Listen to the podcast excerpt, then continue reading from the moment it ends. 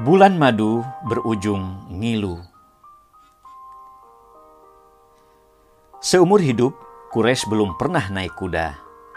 Tapi mungkinkah ia menolak permintaan perempuan tercinta? Tidak, ia harus menunjukkan bisa demi mama yang baru dinikahinya, demi kekasih yang memang gemar naik kuda. Hup, dibantu pemilik kuda sewaan, susah payah Quraisy menaiki punggung kuda tunggangan.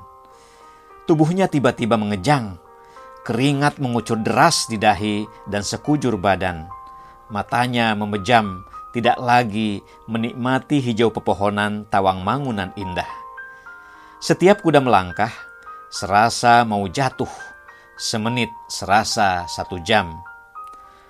Fatmawati yang awalnya tertawa-tawa dan mengajak suaminya beradu balap jadi merasa bersalah dan kasihan. Saya seperti disiksa, badan pegal dan sakit, ngilu dan linu semua. Mau bangun saja enggak bisa, enggak bisa jalan, kenang kures. Proses bulan madu yang sudah dirancang penuh sukacita pun gagal total. Hingga di kamar tidur tubuhnya masih kaku Kawasan wisata Pegunungan Tawangmangu yang berjarak tempuh satu setengah jam dari kota Solo itu tidak lagi terasa indah dan sejuk. Bulan madu berujung ngilu itu berlangsung dua hari sesures menikahi Fatmawati 2 Februari 1975. Quraisy datang disertai ibunda, paman, dan beberapa saudara. Tapi Aba Abdurrahman Syihab tidak bisa datang karena memang sedang sakit. Resepsi berlangsung sederhana, sebagaimana lazimnya pernikahan di tengah masyarakat Arab. Meskipun didominasi tradisi Jawa, semuanya dikemas ringkas tanpa macam-macam upacara. Tradisi sungkem kepada orang tua misalnya tidak dilaksanakan. Hanya berselang waktu satu bulan lebih sepekan sejak kedua mempelai saling berkenalan hingga berpadu di pelaminan.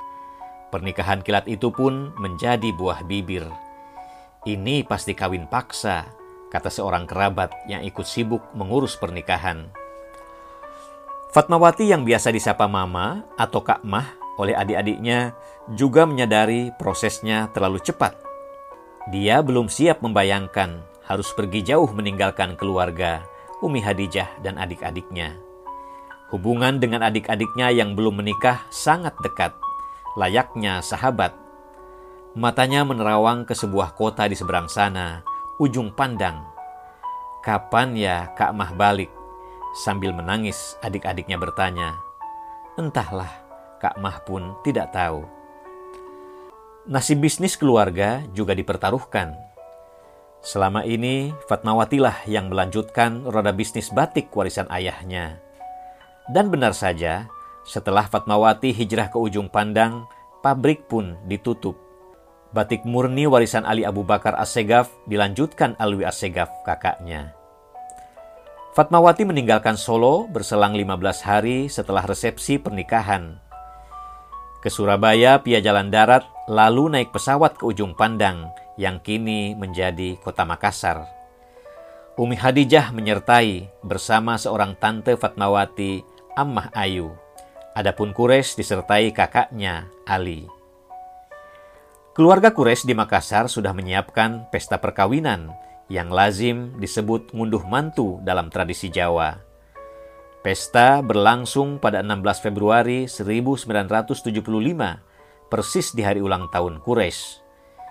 Pasangan pengantin baru itu tinggal sementara di rumah orang tua di Jalan Sulawesi, Lorong 194, nomor 7.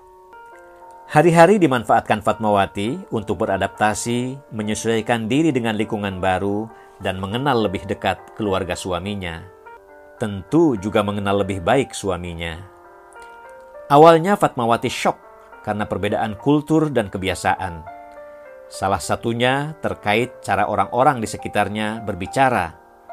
Sebagai orang yang besar dalam tradisi Jawa, apalagi Solo, ia terbiasa bercakap dengan tutur kata lembut di lingkungan asalnya tidak ada orang berbicara keras, apalagi sampai berteriak. Suara keras itu kini ia temui sehari-hari di lingkungan mertuanya. Bahasa Bugit logas rapang yang menghiasi percakapan keluarga itu terasa tidak bersahabat di telinga Fatmawati. Bahkan tutur kata Kures yang dikenal lembut pun di telinga Fatmawati masih terdengar kasar, seperti orang marah, kata Fatmawati. Memang ada ungkapan di kalangan masyarakat Sulawesi Selatan, lebih baik dimarahi orang bone daripada dibujuk orang rapang. Bujukan atau rayuan orang rapang masih terdengar lebih kasar dibanding suara marah orang Bone. Di ujung pandang, Fatmawati juga kehilangan kebiasaan rekreasi. Di keluarganya di Solo, rekreasi rutin dilakukan. Almarhum ayahnya biasa mengajak keluarga jalan-jalan di hari Minggu, setidaknya untuk makan bersama. Libur panjang, mereka bertamasya ke Semarang, Tawangmangu, bahkan Jakarta, Bandung, dan Sukabumi. Ini bertolak belakang dengan keluarga barunya di ujung pandang yang lebih suka berada di rumah.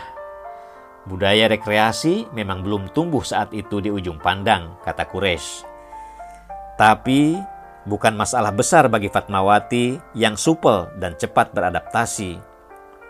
Dia menyadari perkawinan tidak hanya pertemuan dua anak manusia, tapi juga dua keluarga, dua kultur, dan dua tradisi.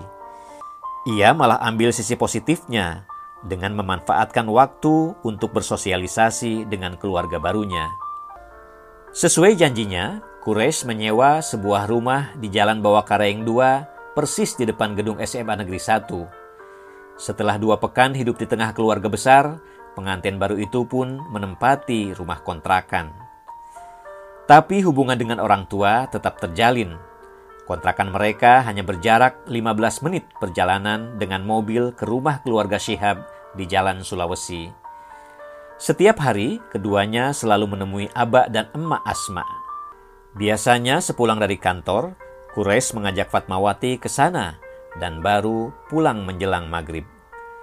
Kebiasaan menemui orang tua saban hari ini kelak ditularkan Kures dan Fatmawati kepada anak-anak mereka. Emak juga selalu mampir ke rumah kontrakan saat kontrol ke dokter ahli penyakit dalam akibat diabetes yang lama diidapnya. Tempat praktik dokter tidak jauh dari rumah kontrakan Kures. Fatmawati biasanya mendaftarkan lalu menemani emak ke dokter. Sedangkan Aba berkunjung terutama jika kangen nasi uduk olahan Fatmawati. Maklumlah, Aba pernah tinggal di Jakarta sehingga akrab dengan masakan khas Betawi itu. Dan nasi uduk olahan Fatmawati memang enak. Ini berkat didikan ayah. Anak-anak perempuannya secara bergiliran diikutkan kursus masak, kata Fatmawati.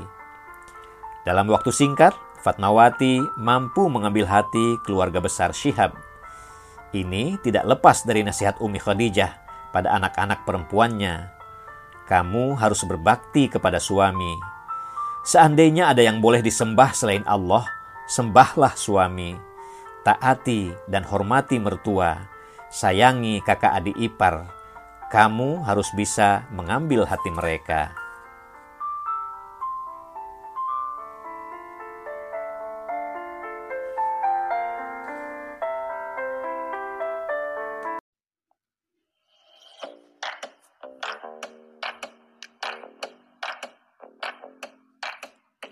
Simak terus kisah-kisah unik dan inspiratif dari buku Cahaya Cinta dan Canda Muhammad Quraisy Shihab. Hanya di The Clouds